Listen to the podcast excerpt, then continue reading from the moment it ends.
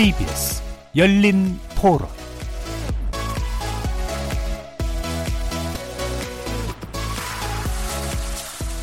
안녕하십니까. KBS 열린 토론 정준희입니다. KBS 열린 토론 매주 목요일은 평소의 찬반 토론 형식을 좀 벗어나 봅니다. 공통의 교양적 지식을 추구하는 그런 자리인데요. 이념이나 입장의 차이보다는 전문 분야의 다양성에 입각해서 하나의 이슈를 바라보는 여러 접근법과 지식을 교차시켜 봅니다. 이름하여 지적 호기심에 목마른 사람들을 위한 전방위 토크, 줄여서 지목전 토크. 일부에서는 출연자 중 한 분이 골라주신 주제를 가지고 다양한 의견을 나눠보고 있는데요.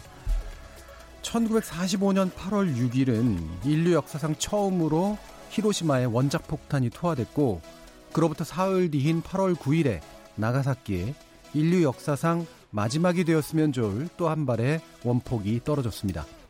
그리고 74년이 지난 지금 일본은 원폭 피해 위에 세워진 평화헌법 체제를 허물고 핵의 위험을 자초하는 더 무책임한 국가가 되어가고 있습니다. 경제 공격을 비롯한 일본의 수치심 없는 행보는 1945년 패전과 2011년 후쿠시마 원전 사고로부터 아무런 배운 바가 없다는 것을 적나라하게 보여줍니다. 그래서 이번 주 출연자의 픽과 제작진의 픽은 히로시마 원폭 투하 74주기, 일본과 핵, 그리고 진화하는 일본 불매운동이란 두 가지 주제로 패권 본색을 드러낸 아베 총리와 일본 정부, 그리고 들불처럼 번지고 있는 우리의 일본 불매운동에 대해 출연자와 함께 다양한 의견 나눠보겠습니다. KBS 열린 토론은 여러분들과 함께 만듭니다. 청취자분들도 지목전 토크 함께 해주시면서 오늘 주제와 관련해 다양한 의견 보내주시기 바랍니다. 토론에 참여하실 수 있는 방법도 안내해 드리겠습니다. 문자로 참여하실 분은 9730 누르시고 의견 남겨주시면 됩니다. 단문은 50원, 장문은 100원의 정보 이용료가 붙습니다. KBS 모바일 콩, 트위터 계정 KBS 오픈을 통해서도 무료로 참여하실 수 있습니다. 청취자 여러분이 KBS 열린 토론의 주인공입니다. 청취자 여러분의 열띤 참여 부탁드립니다. KBS 열린 토론 지금부터 출발하겠습니다. 살아 있습니다. 토론이 살아 있습니다. 살아있는 토론, KBS 열린 토론. 토론은 라디오가 진짜입니다. 진짜 토론, KBS 열린 토론. 자, 그럼 먼저 오늘 함께 하실 분들 소개하겠습니다. 경제는 좌도 우도 없다. 참 좋은 경제연구소 이인철 소장님 나오셨습니다. 안녕하세요. 이인철입니다. 나라를 걱정하는 과학자 이종필 건국대 교수 나오셨습니다. 안녕하세요. 이종필입니다. 규정을 거부한다. 한국 여성 변호사의 손정혜 이사 나오셨습니다. 안녕하세요. 손정혜입니다. 그리고 영화평론가이시죠. 강유정 강남대 한영문화 콘텐츠 학과 교수 함께 하셨습니다. 안녕하세요. 강유정입니다. 자, 이렇게 경제 전문가, 법률 전문가, 물리학자, 그리고 영화평론가까지 각기 다른 전공과 개성을 가진 네 분의 출연자와 함께 만들어가는 지적 호기심에 목마른 사람들을 위한 전방위 토크, 줄여서 지목전 토크. 오늘도 새롭고 다양한 의견들 기대하게 됩니다. KBS 1라디오 채널은 유튜브 영상으로도 생중계되고 있는데요. 유튜브에 들어가셔서 KBS 1라디오 또는 KBS 열린 토론을 검색하시면 지금 바로 저희들이 토론하는 모습 영상으로 보실 수 있습니다. 구독 눌러주시고 의견도 많이 남겨주십시오. 팟캐스트로도 들으실 수 있고요. 매일 새벽 1시에 재방송도 됩니다. 자, 이렇게 함께할 방법까지 안내해드렸고 지목전 토크 출연자의 픽 지금부터 시작해 보겠습니다.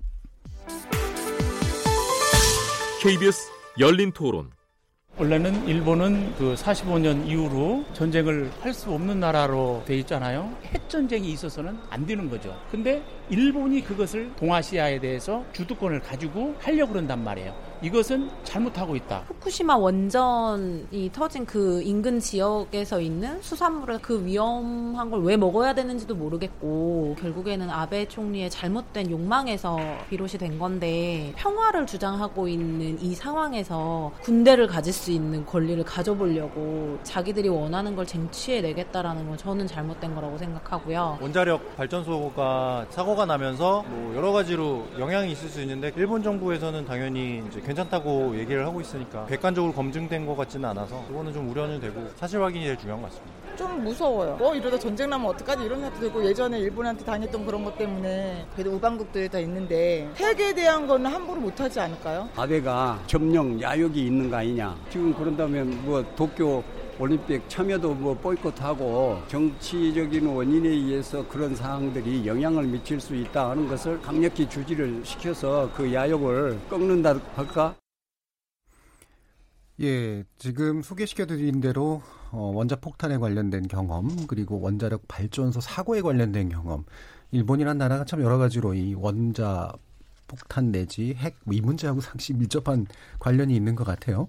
그래서 이정필 교수님이 또 물리학자로서 이 주제를 선정하신 또 이유도 있을 것 같은데요. 어떻습니까? 네.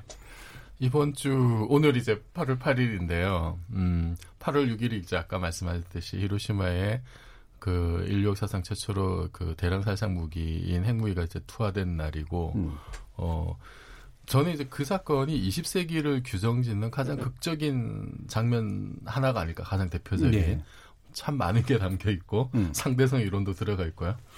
그때 만들어진 체제가 지금까지도 우리를 규정하고 있고 어 그리고 이제 그 물리학자 입장에서는 아 물리학자가 세상에 참 쓸모가 있구나라는 걸 이제 그때 미국에서 공인을 받았어요. 예. 어, 이 사람들이 전쟁을 빨리 끝내고 역사를 바꾸고 싶구나. 음. 이제 뭐 그런 효용성도 참 역설적으로 그렇게 예. 인정을 받은 사건이고 지금 그 일본 아베 정부가 취하는 여러 가지 행보들이 사실 패전 이전의 그 군국주의로 돌아가자라는 건데 고 이제 분기점이 되는 이 그 히로시마 원폭 투하 사건을 다시 한번 지금 좀 돌아 보는 게 어떨까. 음. 네, 그리고 요게 또 제가 보기에는 어, 이제 후쿠시마 원전 사고 났던 이런 네. 거랑 또 참 연결이 되면서 어, 이 문제 다시 한번 좀 이렇게 완전히 단절된 옛날 얘기가 아니고 지금까지 좀 이어지는 면이 있어서 이걸 한번 이 시점에 돌아보는 게 어떨까 해서 골랐습니다. 예.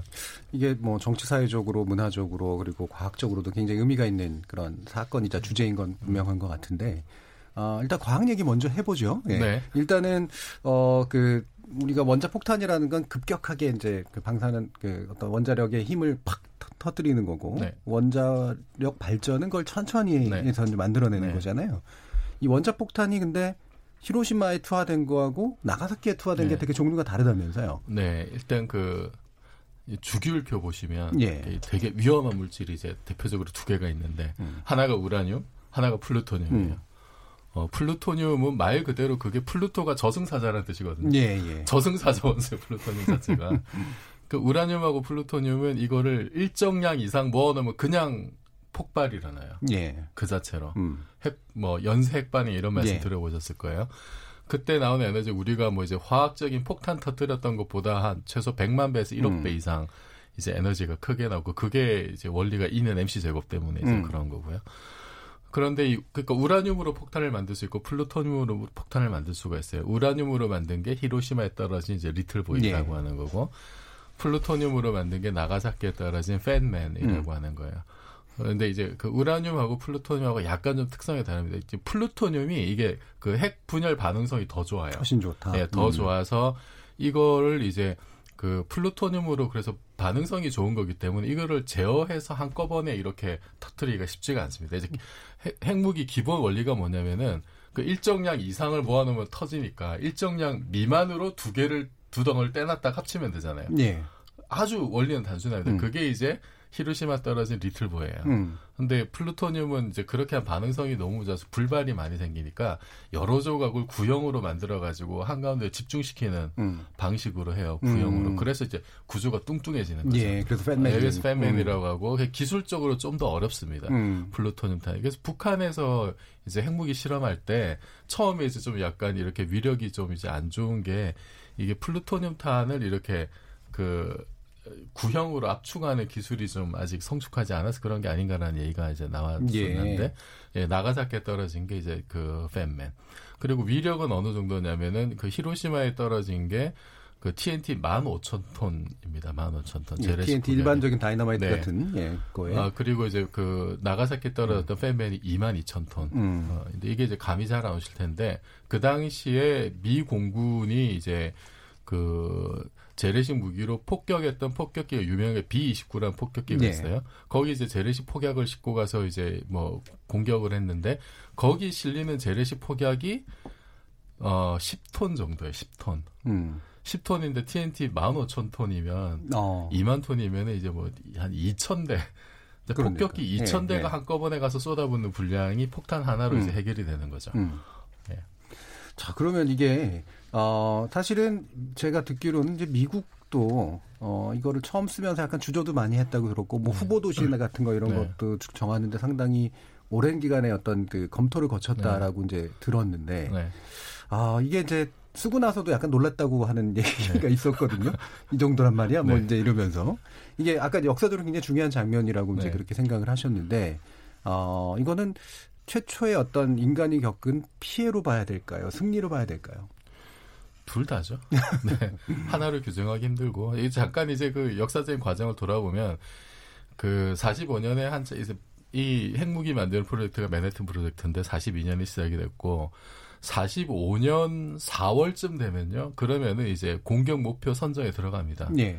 근데 그때는 이미 그, 그 이제 동경 대공습이 3월 달에 있어 가지고 이미 사실은 뭐 제공권은 미국이 다 장악을 음. 했고 뭐 일본에 뭐 제대로 남아 있는 도시가 별로 없는 상황이긴 했었어요. 네. 이제 폐색이 짙었는데 끝까지 항복 안 하고 버티는 상황이었고 미국은 최후의 일격을 가야 된다 음. 이런 생각이었고 어, 그 4월, 5월 달에 이제 공격 목표를 정하는데 뭐 그때 한 다섯 개 정도 교토가 있습니다. 교토. 교토. 음. 네. 교토 이제 히로시마, 요코하마, 고쿠란, 니가타 음. 이렇게 다섯 개가 목표를 놨고 교토가 유력한 후보 중에 하나였어요. 네. 맨해튼 프로젝트의 그 군사 분야 책임자였던 이제 그로브스 장군이 선호했던 도시. 음. 그때 인구 100만이었습니다. 음. 히로시마는 인구 30만이었거든요. 예. 그 끔찍함을 더 보여주고 싶었던 건가요? 그런 거죠. 예. 예. 교토를 반대했던 사람 중에 이제 당시에 미국의 전쟁 장관이었던 스티, 스팀슨 장관이라고 있어요. 이 음. 사람이 음. 개인적으로 교토를 좋아했고 음. 어, 여행한 적도 있었고요. 개인적으로 좋아했는데. 아, 네. 네. 그리고 여기가 그 일본 정신 문화의 중심지다. 음. 지성의 중심인데 여기를 알려버리면 오히려 역효과가 클 거다라고 이제 그렇겠죠. 스팀슨 생각을 예. 했었고 음. 그로브스 장군은 오히려 그렇기 때문에 여기를 써야 된다. 음. 새로운 신무기의 그 위력을 가장 잘 보여줄 수 있는 거다. 결국은 이제 히로시마로 정해졌는데 만약에 그때 교토로 끝까지 밀고 갔으면은 지금 우리가 보고 있는 교토의 모습은 상당히 달라졌겠죠. 그렇겠죠. 예. 뭐 닌넨 작가나 뭐 음. 뭐 기요미즈 테라나 이런 음. 거볼 수도 없을 수도 원각사 있고. 이런 것들. 네. 예. 그게 한 4월 5월 경에 이제 그렇게 목표를 이제 후보 도시로 올려놨었고 그리고 7월 16일 그러니까 한 3주 전이죠. 폭탄 폭격의 3주 전에 그 사막에서 미국 본토 사막에서 그 이제 플루토늄 폭탄 실험을 합니다. 예. 그 트리니티 실험이라고 되게 유명한 음. 실험이에요.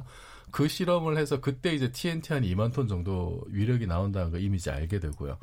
그리고 우라늄 폭탄은 그때 이미 이제 그 폭격을 하려고 저기 태평양 섬으로 보내요 이미 그날. 음. 우라늄 폭탄은 아예 그 사전 실험도 안 합니다. 음. 이거 뭐 너무나 뭐 확실할 거기 때문에 그리고 어 그게 이제 7월 16일이고 이제 8월 6일날 바로 이제 그 폭탄이 떨어졌는데 그때 사실 트루먼 대통령이 루즈벨트 대통령이 전쟁을 이끌다가 이제 트루먼으로 바뀌었죠. 트루먼 네. 대통령이 그 핵무기 사용을 승인할 때는 사실 별 고민 없었대요. 음. 고민 없었고 그리고 이제 그 사실 아이젠하워 장군 같은 경우에는 그러니까 우리가 이런 더러운 무기를 사용하는 최초의 국가가 되는 꼴을 보고 싶지 않다 이런 얘기를 예. 정도로 사실 음. 찬반 논란이 좀 있었고 과학자들 같은 경우에 맨해튼 프로젝트 실제 폭탄 만들었던 과학자들도 실험을 해보니까 이 위력이 너무 크잖아요. 예.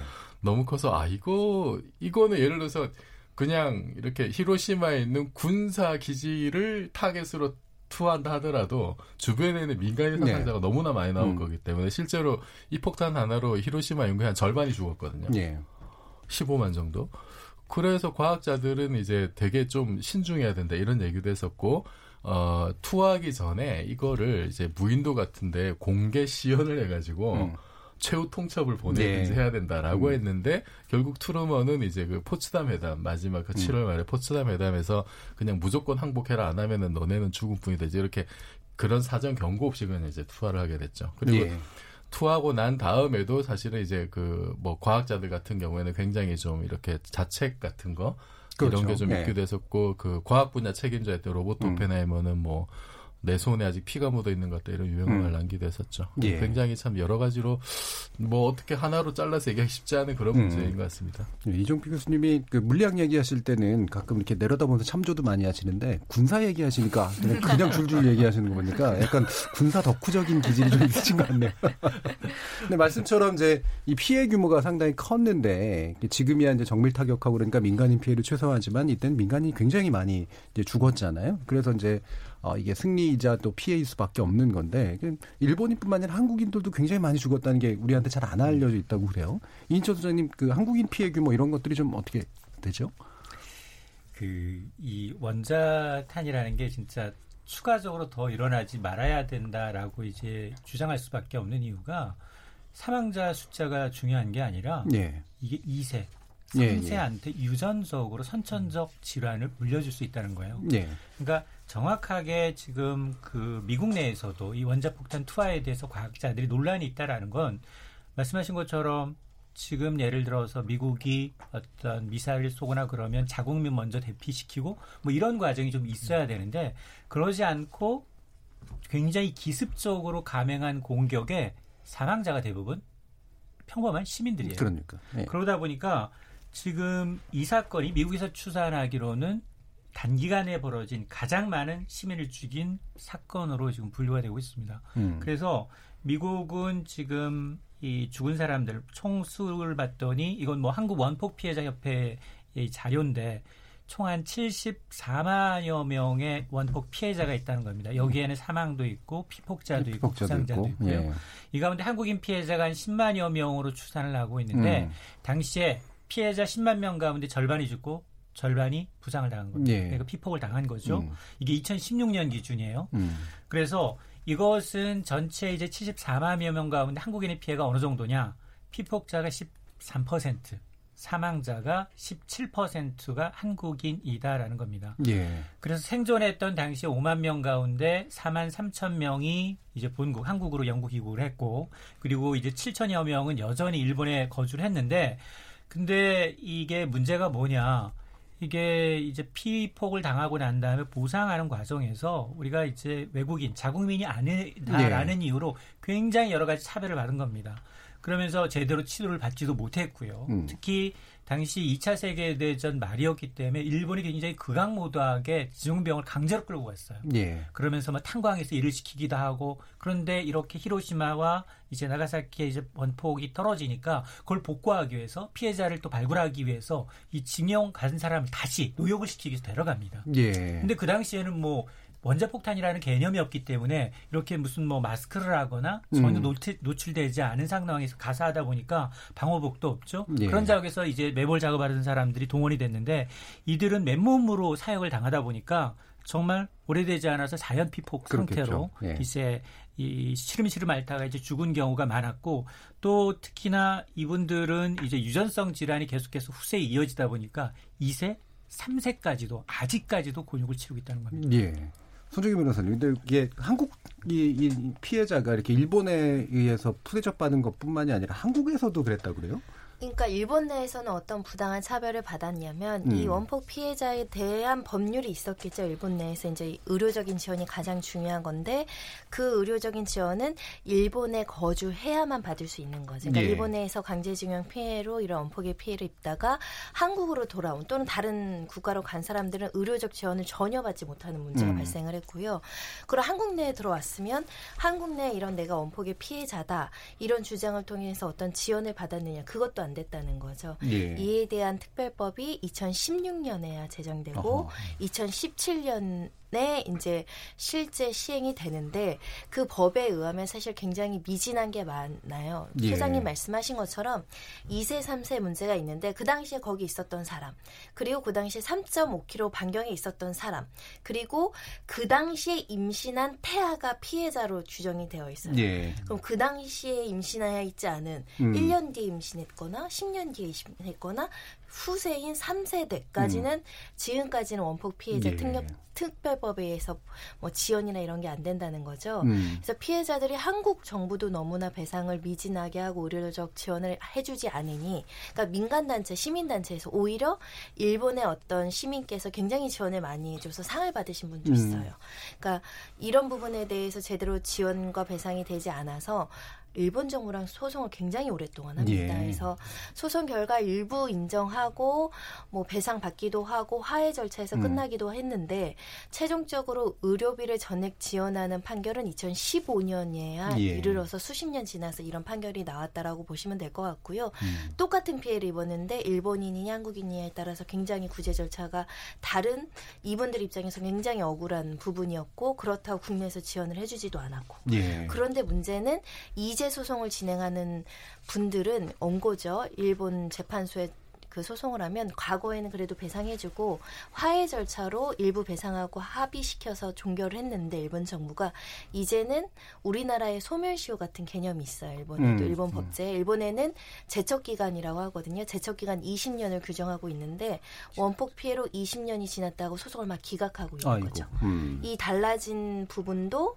어찌 보면 이 한일 관계 우경화의 영향이 있다라는 비판이 있어서 여전히 어려운 싸움을 하시고 계시고 특히 2세, 3세는 거의 법률적인 지원이 되거나 의료적 지원이 되지 않아서 지금 뭐 복지부 장관께서 피해 조사하겠다 전수 조사하지만 조, 전수조사는 예산도 없다는 거죠. 예. 그렇다면 많은 어떤 배상이나 이런 것들은 현실적으로 어려운 점이 많다라고 음. 보셔야 되겠습니다. 아니, 이게 현재 진행형인 문제 같은데 그러면은 음. 이게 폭탄을 떨어뜨린 미국은 책임이 없나요? 실제로 미국에 소송을 제기하신 분들이 계세요. 예. 예. 근데 그 결과는 공개적으로 알려지지 않은 걸로 봐서는 기각됐거나 음. 진행 중인 걸로 아시면 될 것 같고요. 미국은 음. 여러 가지 논리로 어, 오히려 배상 책임을 굉장히 거부할 만한 논리들을 음. 많이 세울 수 있는 거죠. 예. 자, 이 망국의 신민은 참 어디 가서도 이렇게 구제받지 못하는 그런 모습들을, 슬픈 모습들이 나타나는데, 일반 백성뿐만이 아니라 한때 왕족이었던 사람도 피해를 입었다라는 소리가 있어요. 이후 왕자였던 음. 것 같은데 네네. 이게 영화 덕혜옹지에 나온 네, 분이죠. 그 분이고요. 예. 이제 예. 그 워낙에 또 미남자로 알려져서 예, 예. 영화에서 이제 주인공과 닮았다라는 말도 들었는데 고수 씨가 연기했는데 예, 예. 이 1945년 8월 7일에 이제 피폭을 당했고 이제 바로 이제 꽃다운 나이 33살의 나이에 이제 세상을 떠났다고 알려져 음. 있습니다. 뭐 그리고 8월 15일 날 장례를 치르는데도 어 그날이 이제 우리한테는 음, 해방의 날이지만 또 예. 그들에게는 패전의 날이기 때문에 어 이게 또 굉장히 또 늦춰졌다라고 또 얘기를 하고 있고요. 그러니까 장례 절차가 늦춰졌다고 얘기하는데 지금 좀 제가 얘기하고 싶은 얘기는 사실 이 우리 미국 얘기도 하고 그랬지만 일본에서 이제 피폭 내셔널리즘이라는 게 좀 있어요. 예, 예, 예. 그러니까 피해자가 된 거죠. 그렇죠. 사실 가해자의 음. 입장보다는 음. 피해자를 먼저 얘기를 하게 돼서 좀 흥미로운 게 일본에서 최초로 나온 피폭 피해에 대한 영화가 겨우 1952년 어, 음. 전쟁이 끝난 지 7년 만에 원폭의 아이라는 작품이 나오고요. 네. 그래서 아예 어, 그 피폭 영화 혹은 원폭 문학이라는 음. 장르가 있을 정도로 꽤나 활발하게 이루어졌던 장르적 문학으로 성장했다라는 예. 겁니다.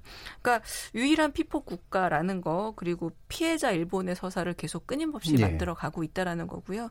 지금 우리는 영화로 만들어진 게 고작 10년도 안 됐어요. 음. 아까 말씀하셨던 것처럼 뭐 원폭 60년 그리고 같은 생존자 그 음. 이후에 이제 2차, 3차 피폭자들에 대한 얘기라던가 그리고 기록으로 뭐 삶은 계속되어야 한다라고 김영중 씨가 2008년 세상을 떠나면서 남긴 어, 기록 같은 것들이 남아 있긴 한데 저는 이제 말씀드리고 싶은 게 생각보다 어 우리 왜 오바마가 2016년에 네. 히로시마 방문했잖아요. 네. 근데 그 부분도 우리한테 조금 의아하게 느껴졌던 음. 부분인데 굉장히 피폭 내셔널리즘에 대한 세계적 마케팅 생각보다 예. 일본이 아주 잘하고 음. 있다라는 겁니다. 예. 그래서 그런 부분에서는 굉장히 많은 작품들이 나와 있고 더 조금 주심 주목해야 할 부분은 애니메이션 작업이 상당히 많이 되어 있어요. 예. 이 얘기는 후속 세대들에게 원폭의 피해자란 이미지를 굉장히 강조하기 위해서 애니메이션 작업들을 좀 의도적으로 하고 있다라고 이제 평가가 되고 있는데 그 부분에서는 사실 거의 알려진 바가 음. 없다라는 음. 거죠. 그 미야자키 하야오 감독의 그 애니메이션 반딧불 묘지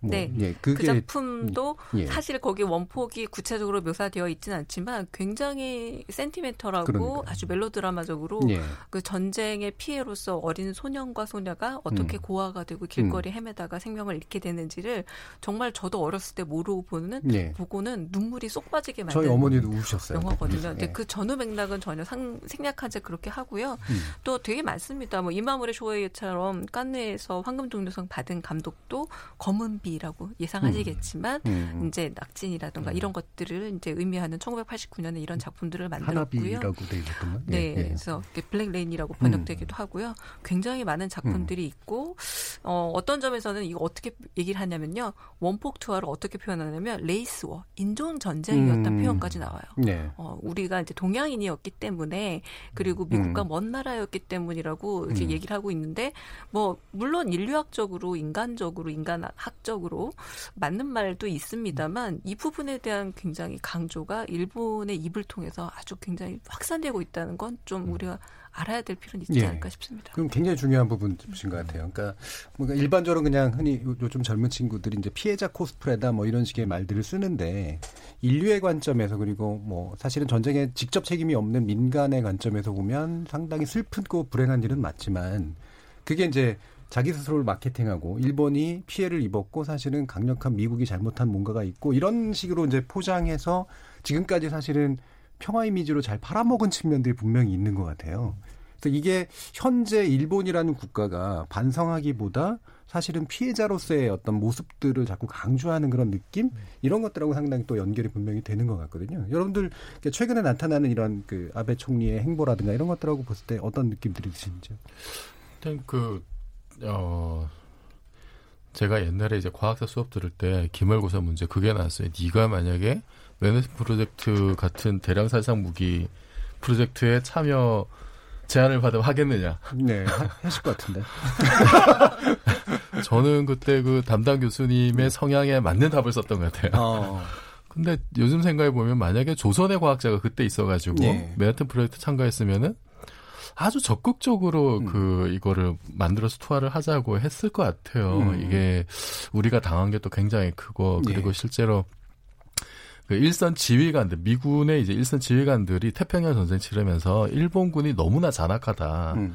너무나 잔악하기 때문에 그 미군 병사를 한 명이라도 더 살리기 하루 빨리 더 살리고 전쟁을 빨리 끝내기 위해서는 극단적인 선택을 할 수밖에 없다라는 음. 논리를 이제 폈었는데 어 우리 이제 식민 지배를 참혹한 그 역사를 가지고 있는 우리 입장에서도 참 그렇죠. 이게 그 민간인에게 피해가 가는 거는 참 안타까운 일이지만 어쨌든 빨리 일본 제국주의가 패망해야 된다라는 열망이 이제 더 컸을 것 같고 일본은 그렇게 패망하고 나서도 여전히 이제 전반적으로 반성을 하지 않는다는 게큰 음. 문제인데 그 요즘 이제 잘 다들 잘 알려져 있습니다만 그 이제 기시 노부스케라고 그때 전시 내각에 참가했던 전범이죠. 네, 네. 그 전범으로 체포됐다가 풀려났 가지고 음. 57년에 이제 일본 총리가 되죠. 그 손자가 아베 지금 현 총리고 이 사람은 기본적으로 이제 그런 생각이 있는 거예요. 우리가 핵무기 늦게 개발해서 미국한테 진 거다. 음. 간발의 차이로 그렇죠. 이런 생각을 가지고 있어요. 실제로 만화도 옛날에 타임 그 워크 하는 만화 보면 네. 그런 게 나오죠. 네. 네. 그, 그, 그 자기네 동료들이 억울하게 죽었다. 음. 그러니까 순국 735 이런 휘어도 쓰고만 이제 이랬던 사람이거든요. 네.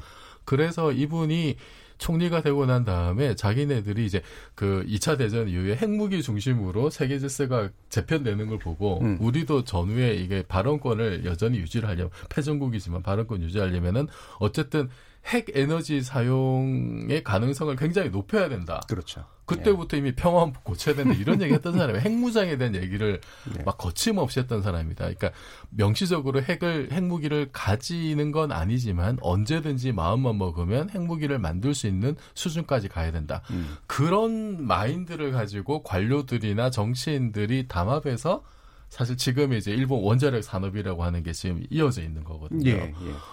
근데 그 역설적에도 그러다가 다시 후쿠시마 사태가 난 거잖아요. 네. 그래서 아 이게 그 일본이 참 역사적으로 이게 핵 때문에 두 번 망하는 게 아닌가 하는 생각이 좀 잠깐 들기도 합니다. 저는. 음. 그러니까 그 사실은 일본이 그나마 전후의 체제에서 좀 가장 일본 정부가 양심적인 모습을 보인 게 그 민주당 정부가 이제 네. 들어서서 한국에 대해서 사과도 하고 전쟁 책임에 대해서 얘기들을 하고 그랬는데 사실 그 정부가 흔들리게 된 결정적인 계기가 이제 그 후쿠시마 사태였었잖아요. 그리고 나서 2012년에 이제 아베가 재집권을 하고 원전 재가동을 바로 그냥 어, 목표로 이제 사, 삼아 버립니다. 그러니까 이게 어, 에너지 안보 측면이나 그다음에 말씀하신 것처럼 결국 핵을 자기들도 뭔가 가질 필요가 있다라고 하는 어떤 측면들이 결합돼서 나타난 불행한 사태인데 이인철 소장님이 이그그 아베 총리의 그 원전 재가동에 관련된 어떤 속내랄까요? 이런 게 어떤 것이 있을지 보시나요? 글쎄 사실은 그 후쿠시마 참사 이후에는 당연히 뭐 굉장히 이제 공포심이 극도로 굉장히 커졌을 당시여서 그렇죠. 당시에 네.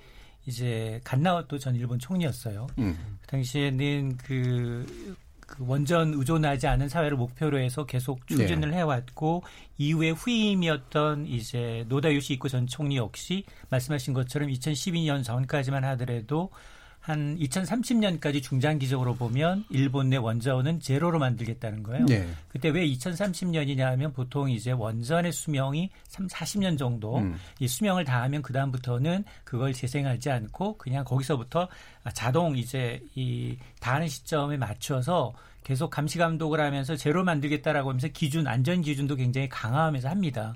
근데 정권이 바뀌어요. 2012년 말에 네. 말씀하신 것처럼 이제 일본 총리 가운데 가장 지금 최장기 집권하고 있는 아베 총리가 바뀌면서 완전히 다 바뀝니다. 네. 그때는 이제 이 민주당이 참패하고 자민당이 다시 이제 정권을 하면서 이제 점진적인 어떤 탈핵을 목표로 내건 민주 정권의 판단을 근본적으로 다 바꿔버렸기 때문에 음. 이때부터는 목표 설정이 다로 다 바뀝니다. 정권이 음. 바뀌었기 때문에 당시에 2030년 원전 제로는 다시 없어지고 아베 총리 뜻에 따라서 이제 원자력이라는 건 에너지의 근본 수급에 따라서 반드시 구조에 기여 안정적으로 기여하는 부분이 일정 음. 부분 있기 때문에 2030년 가서 원전의 생산 비율은 20에서 한 22%까지 가져가야 된다는 거예요. 그러니까 기본이 되는 전력이라는 거죠. 그 맞습니다. 원전이. 음. 그러니까 이게 사실 그 2011년 원전 사태 당시에 이제 일본 내 원전 수급이 전기에 기하는 부분이 거의 한 28%였는데 거기에 엇비슷하게 비등하게 가고 있다는 겁니다. 음. 이 얘기는 그러면 2030년에 가서 원전 수명이 다한 것도 재생하거나 아니면 신규로 원전을 또 짓겠다는 그런 음. 의지를 지금 드러낸 것으로 지금 보고 있는 겁니다. 예. 강주 교수님, 그, 뭐, 지난번에 저희가 사실은 판도라 얘기도 하고 이제 원전 얘기하면서 영화나 이런 이제 그 미디엄물에서 사실 원전에 대한 이미지나 이런 묘사들이 사실 굉장히 자주 일어나는 편이잖아요. 물론 우리나라는 상대적으로 적은 편이긴 합니다만 최근에 체르노빌 가지고도 사람 한참 네. 얘기가 많았고요. 네. 어떻게 좀 그 나오죠 일반적으로? 사실 잘 묘사되지 않았다라고 예. 할수 있겠고요. 방금 말씀하신 그 HBO 드라마입니다. 음. 5부작밖에 안 돼요, 사실은. 예. 체르노빌이라는 드라마가 상영하고 나서 굉장한 반향을 일으켰죠. 왜냐하면 예. 거의 다큐멘터리 수준으로 그러니까 그 당시 물론 배우들이 연기를 하고 있었습니다만 음. 그 당시 기록 장면과 비교를 해봐도 음. 거의 차이가 없을 만큼. 근데 여기서 반향을 일으켰던 이유가 뭐냐면 인류가 너무 이 핵에 대해서 무지하다라는 무지하죠. 걸 보여주는 네. 장면들이 속출하는 겁니다. 음. 가령 아까 우리 뭐 동포들이 뭐 하시마 섬에 있다가 음. 그쪽에 끌려갔다는 말도 나왔지만 그 소방 대원들이 그냥 불을 끄겠다라고 아주 그냥 중심지로 들어간다라거나 음. 그리고 뭐 낙진이 떨어지는데도 그냥 몸을 툴툴 털고 오히려 작업에 불편하다고 맨몸으로 들어가는 음. 광부들이 나오기도 음. 모습들을 보면은 어 이거는 인류가 쉽게 볼 문제가 아니라는 어떤 공포를 그러니까 의미 있는 공포죠. 그런 음. 공포들을 이제 보여주는 장면들이 많이 있는데요. 또 저는 좀 아이러니한 거는 이 HBO의 체르노빌이라는 드라마가 굉장히 흥행하고 난 다음에 재난 관광이 또 유행을 했다라는 겁니다. 재난 그러니까 그쪽으로 맞습니다. 네, 음. 네, 체르노빌의 그 장면들을 영화적으로 연출해 보겠다라고 이제 소위 말하는 이제 예. 유튜브라던가 이제 SNS 그런 음, 일종의 관종들이. 크리에이터들이 그곳을 직접 가서 네. 피폭이 얼마나 남아 있는지 어. 이제 이렇게 수치를 보여주고 이런 부분들인데, 그러니까 제가 느끼기엔 아주 주관적 결과적으로 역시나 눈에 보이지 않는 비가시적인 위험이라는 것에 대해서 여전히 인류는 좀 너무 용감하다는 생각이 그러니까, 들고요. 음. 일본 옆에서 우린 옆 나라라서 사실 굉장히 불안하지만 그들이 계속 이렇게 뭐 동일본 대지진 이후에도 어, 후쿠시마 그 이후에도 별로 반성이 없는 거는 역시나 좀 눈에 보이지 않는 그렇죠. 비가시적인 예, 위험이라서 예. 그런 게 아닌가라는 생각이 들기도 예, 합니다. 예. 네. 뭐 방사능이 또 보이는 위험도 아니고 이러다 보니까 그래서 더 문제가 되는 게 지금 사실 제가 알기로는 후쿠시마 원전이 컨트롤 가능한 상태가 사실은 아니라 끊임없이 뭔가 은폐하고 덮고 있는 상태라고 알고 있는데 이제 미디어 보도도 이제 거의 안 이루어지고 도쿄 올림픽까지 연관되어 있고 이제 이런 상태란 말이죠. 근데 최근에 이제 그 중에 하나가 바로 이 방사성 오염수를 바다에 방류하려고 했던 시도가 이제 어, 발각됐다라는 그런 보도가 이제 나왔던 건데 이거 상당히 심각한 문제잖아요, 이조 교수님. 네, 어, 이게 지금 사실 뭐 그 후쿠시마 원전 이제 1, 3호기가 음. 완전 이제 그 이게 meltdown이라고 하는 게 meltdown의 핵 연료가 녹아 내려 있는 상황 네. meltdown인데 그게 그그 그 정도가 아니라 아예 이게 전체 그 발전소의 콘크리트 바닥을 뚫고 melt out이라고 예, 완전히 안으로. 바깥으로 예. 빠져나가 그런 음. 상태까지 된 게 아니냐라는 의심이 그렇더라고요. 그 정도고 네. 그러면은 완전히 이 그 그 핵연료 이 위험한 물질이 그냥 이렇게 뭐 지하수나 토양에 그냥 이렇게 노출이 돼버리는 그럼 지하수 타고 이렇게 막 나가버릴 수도 있는 거잖아요 예. 바다로 가든지 그 정확하게 지금 상황 이제 그런 얘기가 나올 정도인데 일본에서는 지금 정확한 뭐 자기는 모를 수도 있고 또 이걸 정확하게 밝히는 의지도 없는 것 같고요. 음. 근데 어쨌든 지금 그 여전히 그, 그 원자로 안에 지금 이제 그 남아 있는 어떤 그런 핵물질들 이런 것 때문에 뭐 계속 그 시식혀줘야 돼서 이렇게 네. 그 냉각수를 넣어줘야 되는 게 있고 고게 한 뭐 하루에 70톤 정도 음. 그 다음에 음, 그 지하수가 이렇게 또 유입이 되는 게 있어요. 그게 예. 한 100톤 정도. 그렇게 해서 오염이라는. 네, 그렇게 예. 하루에 한 170톤 정도가 항상 오염수가 이제 발생하게 음. 되는데 그거를 그냥 뭐 어떻게 할 수가 없으니까 음. 그냥 이렇게 쌓아놨어요. 이렇게 탱크를 예. 만들어가지고 예. 이게 여러분 방송 화면 같은 거 보셨을 텐데 예. 굉장히 참 저게 뭔가 싶을 정도로 음. 상당히 위험한 물질이고 이게 지금 밝혀진 바에 따르면은 저게 그한 그 허용치 한뭐 2만 배, 오 2만 배 정도까지 나오는 지금 예. 그거도 있어가지고 음. 이거를 지금 한 100만 톤 넘게 지금 가지고 있는데 그렇죠. 이게 저수할 시설이 네. 참 이것이 용량도 지금 네. 없고 네. 근데 아베는 지금 이런 상태에서 지금 올림픽을 치르려고 하는데 이게 어떻게든 그 전에 처리를 하겠다. 처리하는 방법이 다른 마땅한 방법이 없습니다. 그래서 그냥 바다에 버리겠다는 거거든요. 예. 그게 지금 몰래 하려다가 그린피스에 들킨 거죠. 음. 100만 톤 뿌릴지도 모른다고. 음. 근데 그거 그 위험한 오염수가 뭐 일본 앞바다에 뿌려지면은 그게 어떻게든 제일 가까운 나라인 우리나라가 일단 가장 심각한 영향을 받겠죠. 이게 뭐뭐 예. 뭐 해류가 돌고 돌아가지고 아니면은 뭐 거기는 물고기들이 뭐 이제 여기저기 오간다든지 네. 해류가 또 뭐. 태평양을 한번 돌잖아요. 네, 태평양도 네. 돌고 어쨌든 우리한테 음. 뭐 가장 가까운 나라에 가장 음. 심각한 영향 주지 않겠어요? 음. 그러니까 이거는 우리 정부가 굉장히 엄중하게 이거는 네. 항의를 하고 국제사회가 상당히 감시해야 되는 문제가 아닌가. 음. 어, 이거는 그리고 지금 이게 이 사태는 인류가 한 번도 겪어보지 못한 네. 그런 종류의 재난이고 거기에 대해서 일본이 자기 마음대로 막 이렇게 예. 하려고 하는 거거든요. 예. 상당히 경각심을 가지고 이거는 지금 좀 대처를 해야 될 것 같아요. 그렇죠. 수리마일 사태나 이제 체르노빌 사태 같은 어쨌든 희생을 치르면서도 그 안에서 일종의 이제 컨테인이 된 거잖아요. 네. 그러니까 제한이 된 건데 이거는 오염수를 만들어낸다는 건 네. 통제 불능한 상태로까지 지금 그, 그래서 이게 사실 체르노빌보다 더 심각한 예. 사태가 아니냐라고 지금 사람들이 얘기를 하는 거죠. 예.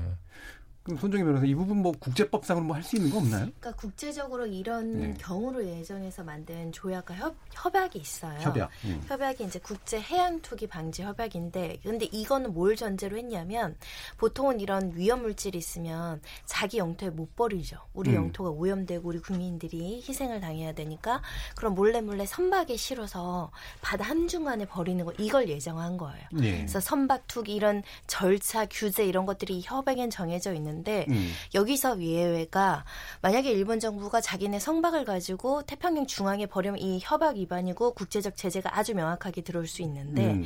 지금 들어오는 얘기는 땅으로부터 시작해서 방출해서 바다로 나가게 어, 한다는 어, 땅에서 거잖아요. 흘리는 거예요. 예. 그건 이 협약이 지금 예정하지 않은 어허. 거거든요. 예. 근데 그렇게까지 한다면 국제사회가 뭘 어떻게 제재할 것이냐 이거를 안보의 문제로 가져가서 해결할 수는 있거든요. 음. 근데 어찌 됐든 해양수를 오염시켰을 때의 그 국가가 가져야 되는 손해배상이나 제재나 책임에 대해서는 국제사회에서 한 목소리를 내야 되죠. 음. 근데 결국 지금 연안국인 우리 또 아시아권 음. 여기서 이제 또는 유럽의 목소리, 미국의 목소리가 다 달라질 경우에는 혹여라도 우리나라가 가장 큰 피해를 당하는 거 아니냐 예. 이런 우려가 있는 상황이죠. 예, 바로 옆 나라니까 당연히 더 큰 위험이 있고, 근데 국제 공조도 아까 강준 교수님도 말씀하셨지만 이 비가시적인 거, 그 다음에 사실 이게 통제가 되게 어렵고 일본이란 나라 혼자서만 하기도 상당히 어려운 문제들도 있고 이게 국제적으로 뭔가 공조도 해야 되고 이런 것들도 있는데 복잡하고 어려운 결정일수록 이제 안 내리게 되는 그런 경향이 분명히 있잖아요. 그리고 도쿄올림픽 문제나 이런 것들을 보는 것도 사실 좀 방치하고 있다라는 생각이 상당 부분 드는데, 어, 어떻게 인천 소장님이 보시기에는 이 도쿄올림픽 보이콧 문제 얘기 나오고 있고 이런 상황들이 어떻게 될 것 같으세요? 글쎄요, 이게 사실은 그 우리만 우려하고 있는 건 아니에요. 호주도 비슷한 우려를 하고 있습니다. 음. 그러니까 이제 그 선수들한테 이제 그 후쿠시마산 이제 에서 난 이제 각종 농산물이든 수산물을 먹이고 이제 방사능 오염 정도가 아직 검증이 안 된 상황에서 이 선수들한테 이제 굉장히 자기네는 재난을 극복했다는 걸 보여주기 위한 쇼맨십이지만 네. 참여하는 사람들, 참여하는 선수들은 테스트 베드가 될 수 있기 때문에 우리의 네. 목소리가 나오는 건 당연한데 근데 문제는 총대를 우리가 많이 하나? 총대를 매서 우리가 먼저 선제적으로 나가면 지금 아베가 외교 문제적 그 외교 정치적인 문제를 경제 문제로 비화해서 음. 그리고 또 그거에 대한 보복으로 한국이 저렇게 지금 2020년 이제 이 그 올림픽마저 정신이 훼손되는 이런 이제 비난을 받을 소지가 충분히 있어 보이거든요. 네. 그러니까 물론 국제 공조가 돼서 아까 말씀하신 것처럼 정말 100톤이나 되는 어떤 방사능 이제 오염 물질을 정말로 투기하고 있다라는 것이 확인이 되고 뭐 그린피스 등 환경 단체들이 나서서 이제 그렇다면 정말 도쿄 올림픽을 아니면 이제 취소해라. 아니면 다른한테 넘겨라 뭐 이런 조치가 있지 않고 우리만 단독적으로 하는 건 굉장히 리스크가 크고요. 그렇죠. 네. 근데 만에 하나 정말 그런 지금은 보면 큰 그림에서 보면 미국이 거의 용인하고 있지 않나라는 생각이 들어요. 네. 왜냐하면 태평양을 건너서 분명히 이제 그런 방사능에 오염된 물질들이 이제 미국 해안까지도 굉장히 발견되고 있음에도 불구하고 음. 미국이 짐짓 조용해버리고 그리고 미국은 나름대로 이제 날린 청구서들을 일본이 전부 다 이제 다른 방법으로 다 도리를 하고 있다라고 생각하기 때문에 큰 목소리가 나지 않고 있는 거다. 물론 음. 우리는 굉장히 근접해 있기 때문에 불안하고 뭔가 여기서 해야 될 것 같지만 이제 이게 우리가 이제 꼬리표를 달 수 있어요. 한국이 또 저런다 하더라. 음. 왜냐하면 일본은 지금 오늘 같은 경우에 그 지난달에 이제 반도체 소재하고 그리고 이제 디스플레이 소재 세 개에 관해서 90일 동안 심사를 건별로 받아라고 해놓고 분리해놓고 당초 예상은 90일이라면 석 달 정도는 쟤네 갖고 놀지 않겠네라고 했는데 한 건을 승인을 했어요. 네. 그 한 건을 승인했다는 얘기는 여론을 보겠다는 겁니다. 그렇죠. 간보기라는 거죠. 음. 지금 보니까 어 지금 아시안 안보지역 포럼에 갔더니 다들 보니까 일본 니네가 잘 못하고 있네. 음. 손가락질하고 있죠. 여기다가 또 우리는 또 WTO 제소한다고 하죠. 그리고 국내에서 불매운동, 관광 보이코트, 어 반응이 너무 세게 나오고 있고 아베 쪽으로 너무 이제 여론이 안 좋다 보니 예. 그리고 뭐 독해 한복판에서 일본 사람들이 타도 아베를 놓치는 이런 상황에서 이제 특히나 삼성이나 SK는 세계 1, 2의 고객인데 그러면 이런 몽니를 부리는데 과연 고객사들이 남아나겠느냐. 음. 지금 약간의 어떤 그 순도가 낮은 이 비용의 문제거든요. 비용의 문제고 라인을 장비를 이제 set up하는 비용의 문제지 한 번 set up하고 난 다음에 관계가 좋아진다 하더라도 일본 거를 쓸 수 없어요. 네. 다시 또 장치를 바꿔야 되는 사업이거든요. 그러다 보니까 아 이러다 보니까 아베 외신에서는 그런 겁니다. 아베가 정말 준비 없이 정말 경제 전쟁 폭탄을 터뜨렸다. 음. 그러다 보니까 이번도 아 2차 분명 가기에서 우리나라 국무회격인 가기에서 이제 시행했고 공포를 했지만 2차 수출 규제 품목을 전혀 발표하지 않았어요. 네. 그러니까 누구도 예상치 못했던 겁니다. 그러니까 카드를 갖고 있고 한국이 정말 어떻게 나오는지를 보겠다는 거예요. 그러니까 우리가 지금 빌미를 제공하면 거긴 또 나올 겁니다. 음. 그러니까 그런 것들 중에 하나가 오늘 우리는 사실은 우리도 똑같이 이제 전략 물자가 우리도 한 1,700여 개 넘게 있어요. 그런 거를 이제 백색 국가, 비백색 국가로 나눠서 기준을 하고 있는데 일본은 당연히 우방국이기 때문에 백색 국가입니다. 근데 니네가 이미 우리를 백색 국가에서 빠졌기 때문에 우리도 똑같이 해준다. 오늘 회의를 했거든요.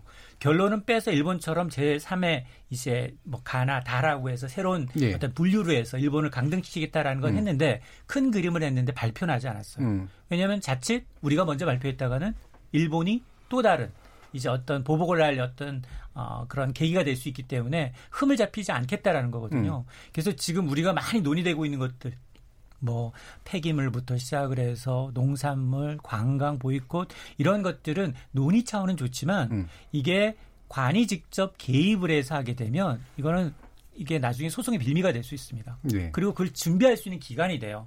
이제 아킬레스건이라는 건 정말 예기치 못하게 탁 터트려서 음. 그 사람이 아파야 돼요.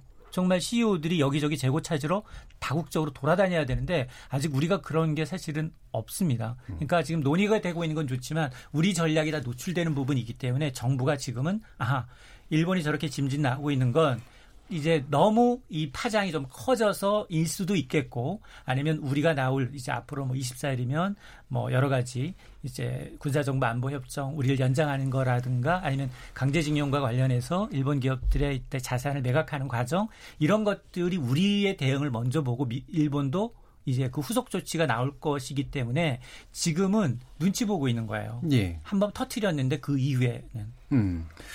그러니까 이게 참 올림픽 보이콧 문제나 이런 것들이 우리로서는 가장 큰 피해를 입고 있고 가장 큰 갈등을 겪고 있는 우리로서는 충분히 어, 고민할 부분이긴 한데 이 한국이 워낙 일본과 특수관계이다 보니까 그래서 한국이 먼저 제기를 하게 되면 쟤네는 자기네 이익이나 자기네 감정으로 저러고 있어라고 하는 게 외국의 시선들일 수도 있는 것 같긴 해요. 지금까지는 네. 우호적이거든요. 우리한테 예. 여론이. 근데 예. 우리가 만에 하나 제일 먼저 이제 도쿄올림픽 보이콧하겠다라고 하면 음. 이거는 저는 자충수가 될 수도 있습니다. 음.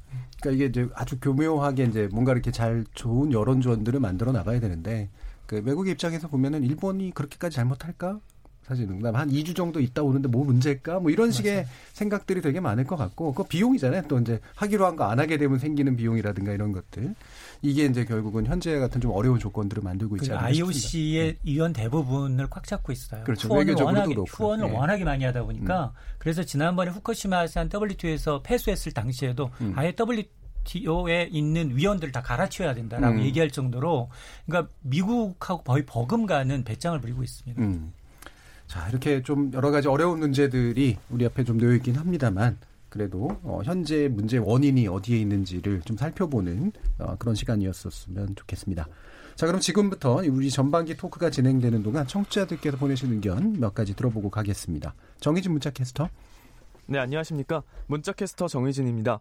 히로시마 원폭 투하 74주기, 일본과 핵이란 주제로 청취자 여러분이 보내주신 문자 소개해드리겠습니다. 먼저 콩 아이디 1235님. 아베의 목적은 한국에서 반일 감정을 그리고 일본 국민들에겐 반한 감정을 일으켜서 평화 헌법을 개정하려는 게 목적입니다. 콩 아이디 1308님. 방송을 들으며 그렇다면 우리나라 원전은 안전한 걸까 참으로 걱정이 되네요. 열린 토론에서 국민들에게 좋은 정보 많이 주셨으면 합니다. 유튜브로 의견 주신 카이로스님. 이미 2011년 후쿠시마 원자력 발전소가 당시 대지진에 의해 방사능 누출된 그 자체만으로 이미 일본은 21세기 핵폭탄을 맞은 것과 같은 피해를 입은 거라고 봅니다. 유튜브로 의견 주신 탕탕이 낙지님. 그나저나 뉴스를 보니 후쿠시마 방사능 오염수가 방출된다고 하는데 정말 걱정이네요. 콩 아이디 바카롤님. 최소한 후쿠시마 60km 이내는 사람이 살 수 없다고 했습니다. 후쿠시마 사고 이후 80만 명의 일본인이 그곳을 떠났다고 합니다. 더 이상 사람이 살기 힘들다고 봐야 할 듯요. 유튜브로 의견 주신 뉴올민의 청취자분. 내년 도쿄올림픽 선수들 식단의 식재료가 후쿠시마 농산물이라고 하던데 큰일이네요. 콩 아이디 7050님. 물리학의 역사적 사실까지 재미있게 청취하고 있어요. 감사합니다. 라고 보내주셨네요. 네, KBS 열린 토론. 지금 방송을 듣고 계신 청취자 모두가 시민 농객입니다. 문자는 샵 9730으로 참여하실 수 있고요. 단문은 50원, 장문은 100원의 정보 이용료가 붙습니다. KBS 콩, 트위터 계정 KBS 오픈을 통해서도 무료로 참여하실 수 있습니다. 청취자 여러분들의 날카로운 시선과 의견 기다립니다. 지금까지 문자캐스터 정의진이었습니다. 예, 청취자들의 직접 참여로 이루어지는 KBS 열린 토론 청취자들의 의견을 받아봤습니다. 일본 군국주의에 마침표를 찍었던 74년 전의 히로시마 나가사키 원폭 투하. 그러나 그 일본이 다시 핵무장을 포함한 군사 대국화의 길로 나서고 있고 2011년 후쿠시마 원전 사고 실상은 은폐한 채 도쿄 올림픽을 방사능 위협에 노출시키고 있습니다. 그들은 대체 74년 전의 불행으로부터 무엇을 배운 걸까 하는 의문이 드는 시간이었습니다. 지목전 토크 출연자의 픽에서 함께 얘기 나눠봤고요. 여러분께서는 KBS 열린 토론과 함께하고 계십니다.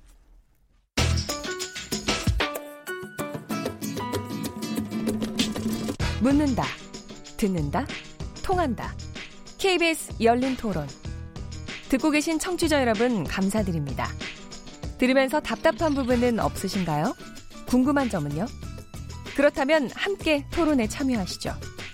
유료 문자 9730을 이용하시면 됩니다. 단문은 50원, 장문은 100원의 정보 이용료가 있습니다.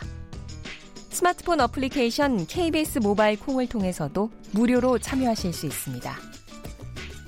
KBS 열린 토론은 언제나 열려 있습니다. 듣고 계신 KBS 열린 토론은 매일 밤 1시에 재방송됩니다.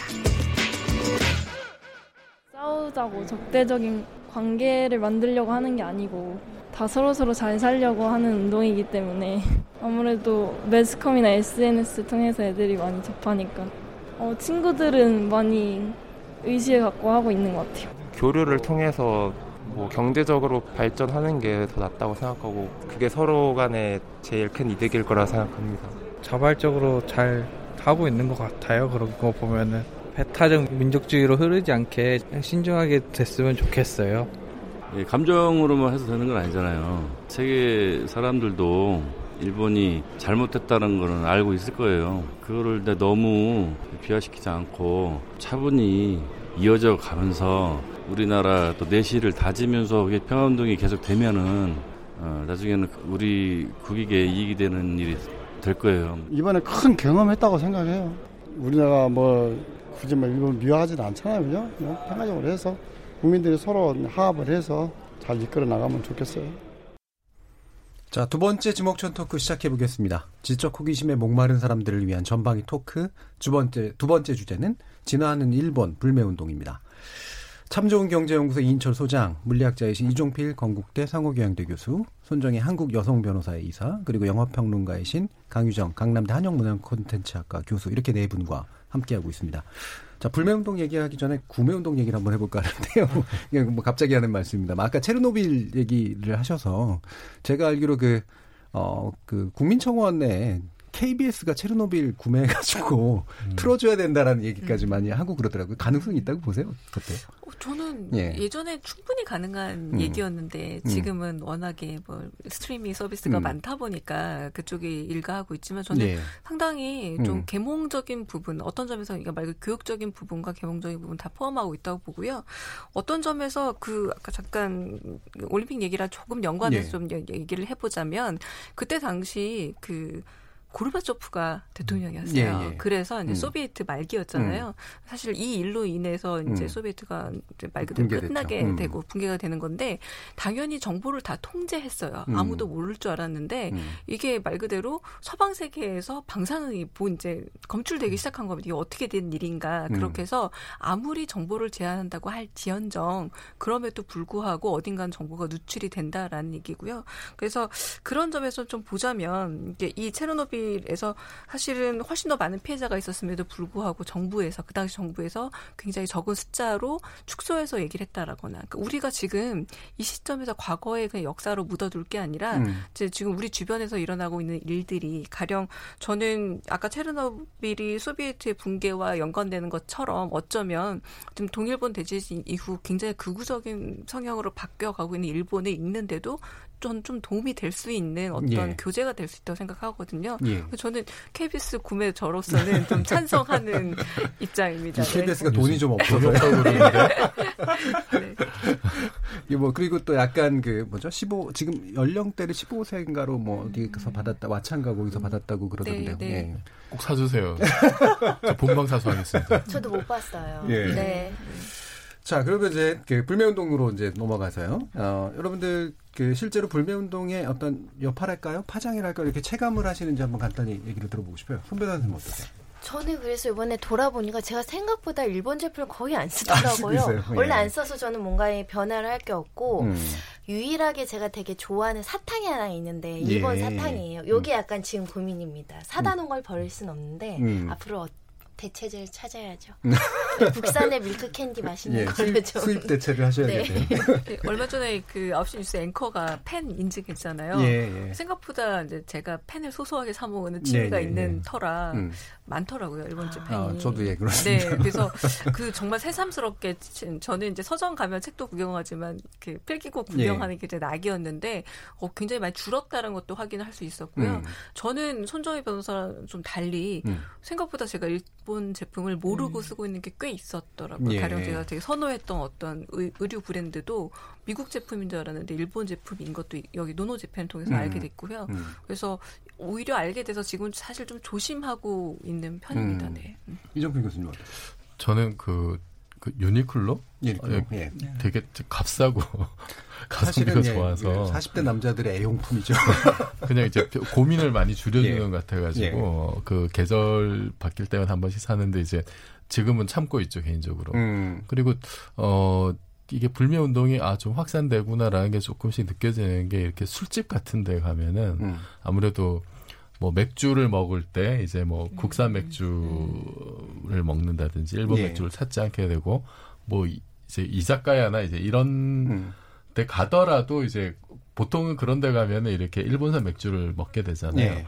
근데 이자카야를 가더라도 그냥 국산 술을 찾는다든지 이제 이, 이런 분위기들이 좀 감지되더라고요. 음. 그래서 이거는 굉장히 좀 일상적인 일이잖아요. 아, 이게 상당히 좀 그, 좀 이렇게 폭넓게 좀 퍼져나가는구나라는 게 그때 좀 느껴졌어요. 예. 인초 소장님은 이제 경제 전문가시니까 사실 이 부분에 대해서 되게 복잡한 신경도 있으실 것 맞아요. 같아요. 그러니까 네. 저는 일단 뭐 지금 자발적인 운동이잖아요. 예. 자발적인 운동이고 지금 일본 언론들 특히나 우익 언론들은 폄하하고 있어요. 이게 예. 얼마나 가겠느냐 예. 처음에는 그러면서 뭐 25년간 니네 해봐라 성공한 적도 없지 않느냐 이렇게 비아냥거리는 쪼였다가 음. 지금은 깜짝 놀라고 있어요. 음. 왜냐하면 아까 얘기한 유니클로가 어느 정도냐면 규모가 우리 지금 국내에 이제 의료 관련한 1, 2위 업체가 LG하고 삼성이에요. 여기 연매출이 1조 7, 8천억 원밖에 안 됩니다. 그런데 이미 유니클로의 단독 연간 매출이 1조가 넘습니다. 예. 그러니까 굉장히 굉장히. 예. 급성장하고 있는 거거든요. 그러니까 물론 뭐 교수님도 그렇지만 대부분이 그럴 거예요. 아 괜찮네, 저가면서도 나름 만족도가 높네 이런 이제 실용적인 측면을 찾는 분들이 많았었죠. 그리고 아까 뭐 문구류도 얘기했었는데 여러 가지 측면에서 굉장히 이제 다양하게 접근이 되고 특히나 노노재팬이라는 사이트에서는 대체품까지 알려주면서 현격하게 어떤 시민들의 운동을 SNS를 통해서 확 이렇게 달아오르게 하는 데는 굉장히 성공을 했다. 근데 그 이면에 약간의 어떤 부작용이라고 한다면 사실 7월 이전에는 계속 몰랐잖아요. 음. 7월 다섯 달 이전에 일본차 신청해서 지금 배송 받았는데 그렇죠. 예. 안 타고 다닐 수 없잖아요. 예. 그렇다고 해서 주유소에서 기름 안 넣어주겠습니다. 음.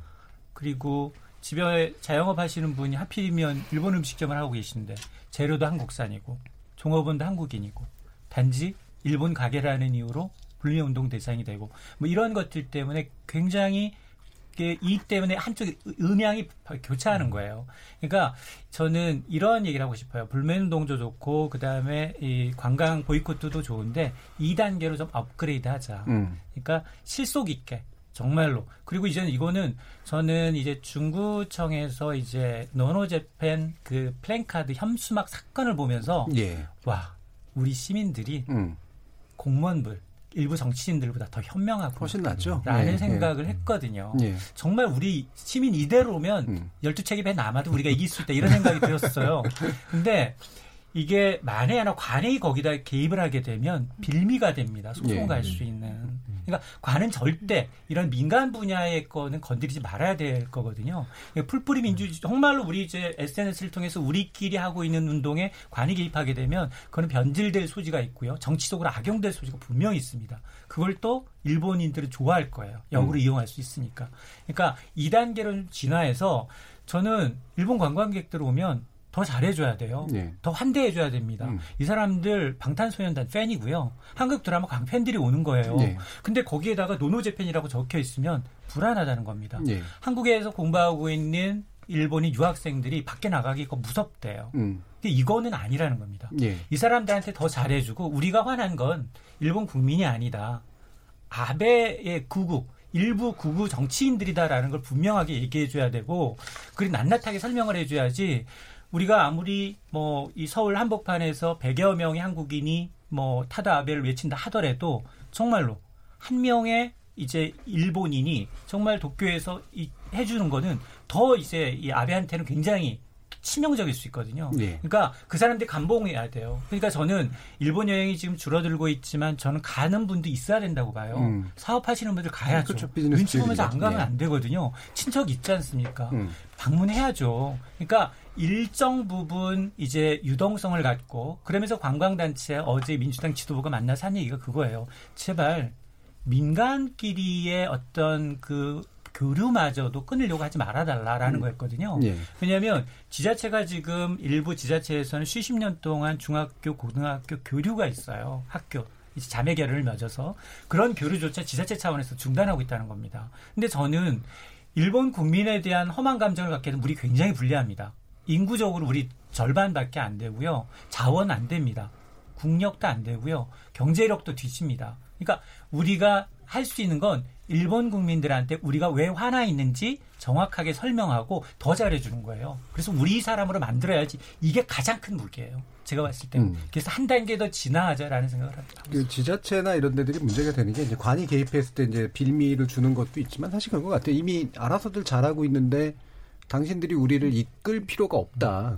그 이끌 제가, 지도력도 네. 없다 이런 거죠. 제가 엊그제 예. SNS에서 본 문장 중에 음. 참 그 이게 와닿았던 게 뭐 관이나 정치인들 지금 뭔가 하려고 하는 게 있으면 절대 하지 말라고. 음, 음. 네, 그게 애국하는 길이라고. 음. 그 표현이 참 와닿더라고요. 그리고 그 제가 이제 어떤 생각이 들었냐면은 그 이제 중구청 사건도 있고 지금 이제 그 여당 내에서도 뭐 올림픽 보이콧 얘기가 먼저 나오잖아요. 네. 굉장히 아니 제, 좀, 사, 좀 상식적이지 않다 이런 생각이 들고 음. 제가 어떤 생각이 드냐면 옛날에 우리가 독립투쟁할 때 의열단 굉장히 가장 과격한 어떤 무장 투쟁을 했던 단체인데 그 단체에서도 뭐라 그랬냐면은 일본 민간인은 우리 해치지 않는다. 음. 이게 원칙이었어요. 예, 예. 그게 이제 그 예전에 무슨 영화에서도 그 왜 저기 김원봉으로 음. 했던 저기 누구죠 조승우가 그런 대사 이제 한번 나오잖아요. 음. 절대로 우리가 그런 독립투쟁을 할 때 일본 민간인 절대 해쳐서는 안 된다. 그게 우리의 원칙이다. 저는 그게 우리 선조들의 아주 참 위대한 어떤 그 휴머니즘 이게 무차별 그 무차별적인 민간에 대한 공격은 이게 이제 테러인 거고, 근데 군사 시설이나 그런 요인들에 대한 공격은 이게 정규적인 어떤 그 전투 행위인 거거든요. 우리 선조들은 그 엄한 시절에 이걸 구분을 했다는 거죠.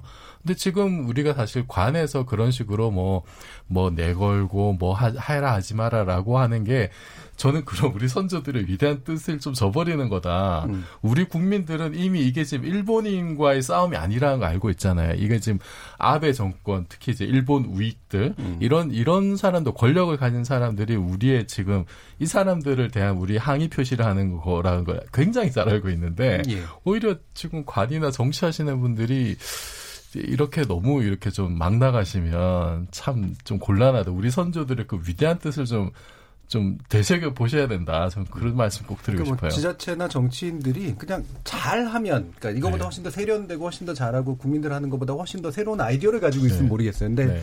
쫓아오고 있잖아요. 그들이. 그러니까 네. 오히려 이제 예를 들어서 그 올림픽 보이콧 같은 문제도 음. 그거를 얘기를 하기 전에 그러면은 지금 정말 일본에 음. 얼마나 위험한지 이런 거를 뭐 국제적인 뭐 컨소시엄 만들어가지고 같이 조사를 꾸리자라든지 음. 그런 데이터 실증적인 데이터 확보에 주력을 해야 되는 거거든요. 예. 그 다음에 정말로 선수단이 위협을 받을 수 있는 요소들이 뭐가 그렇죠. 있는지 우리 네. 선수뿐만 아니라 다른 나라 선수들을 뭐 여러 가지 문제들에 대해서 대책을 세우고 음. 그 중에 하나로 뭐 최악의 선택지로 보이콧이 나올 수는 있어요. 네. 하지만 그 얘기를 지금부터 하는 건 결론을 정해놓고 뭘 나가는 거잖아요. 음. 상당히 어리석은 짓이고 그리고 올바르지도 않다. 저는 정부가 할 일은 저런 그런 기본적인 어떤 그 어, 국가 조직을 움직여서 할 수 있는 어떤 그 데이터 수집, 그, 그 정밀한 분석 이런 걸 좀 차분히 해줬으면 좋겠다 싶어요. 그러니까 저는 정부가 하고 있을 것 같아요. 근데 일부 네. 정치인들이 네. 어, 일종의 이 반일 정서라는 걸 프로파간다로 이제 이용하면서 네. 이제 굉장히 선정적으로 바뀌는 경향이 있지 않나라는 생각이 드는데 저는 아까 이철 소장님께서 말씀하신 게 되게 의미 있게 들리는데 가령 잘 몰랐다라는 거죠. 최근에 개봉한 그 미키 데자키 감독의 주전장 이라는 영화가 예, 있어요. 예, 예. 일본 우익들이 어떤 생각을 하는지를 다큐멘터리로 네. 인터뷰로 쭉 보여주는데 저도 그 다큐멘터리 보기 전까지만 해도 이 정도일 줄은 몰랐던 네. 거죠. 근데 그 부분에 음. 같이 속하는 것들. 가령